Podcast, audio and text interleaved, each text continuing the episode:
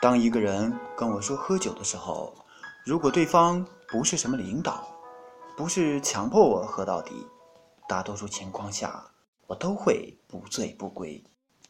不知道为什么，每次在喝多的时候，总能看到对方最真的自己，能听到最真实的声音。我遇到过很多电视上的名人，电影里的明星，在一起吃饭的时候，总是一副高高在上的样子，讲话的时候瞻前顾后，生怕别人不仰望他。可是几杯酒下肚后，慢慢的变回了本真，讲出来的话多少带了一些感情，能跟一个相信的人喝多。讲两句内心深处的话，不会有连带反应，很幸福。小军似乎有很多故事，他曾经问过我：“当你爱上一个爱无能的人怎么办？”我说：“他又不是唐僧，要那么博爱干嘛？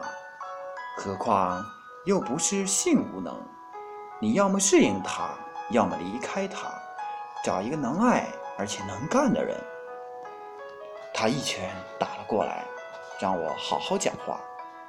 可是我真的是在好好讲话，因为每次跟他讲话，他都一副话不多的样子。是他对我隐瞒，还是他对身边的男生隐瞒？又或者他只是在对自己隐瞒？他越喝越多，很快，一瓶威士忌。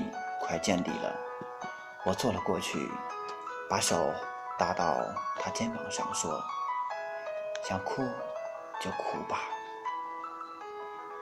他把头放在我肩上，哇的一声哭了出来，眼泪滴到我脖子里，从热变凉，像极了他心的温度。我问他：“你到底怎么了？”我才是失恋的，好不好？他说：“你只是失恋痛苦那么几天，而我虽然恋爱，却每天都在煎熬。”其实，一个人恋爱受煎熬，解决方法特别简单，就是赶紧分手，长痛不如短痛。两个人如果不合适。就一定要提前下狠手，在结婚前就终结所有的苦难。毕竟等到结婚后发现不对劲儿，再离婚的杀伤力更大。我说，既然觉得每天恋爱都在煎熬，就赶紧分了呀。小军说，如果真的这么简单就好了。三年前，小军在一次聚会上。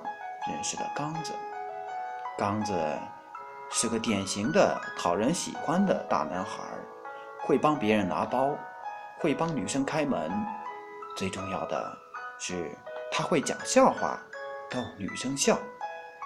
小军虽有男朋友，但却潜移默化的觉得他爱无能。他平时回家就是坐在电脑边上，要么就看看电视，躺在床上。两人就好像早就没有了爱。二十多岁的女孩子，但凡有点姿色的，都不会局限于平庸无聊，她们总会找点事情，找点乐子。刚子单身，见到小军后，立刻就发动了疯狂的追击。小军和刚子在一起的时候。他会从忧心忡忡变成放心大笑，笑得很开心。他觉得他们才是一个世界的，他们多情的人才应该在一起。一次真心话大冒险，刚子输了。朋友问刚子：“真心话还是大冒险？”刚子说：“真心话。”朋友问。你爱的人在不在这里？刚子看了一眼小军，点点头。后来小军输了，他选择大冒险。朋友让他打电话给男朋友说：“我想你。”小军硬着头皮打了电话，许久，那边才接起电话。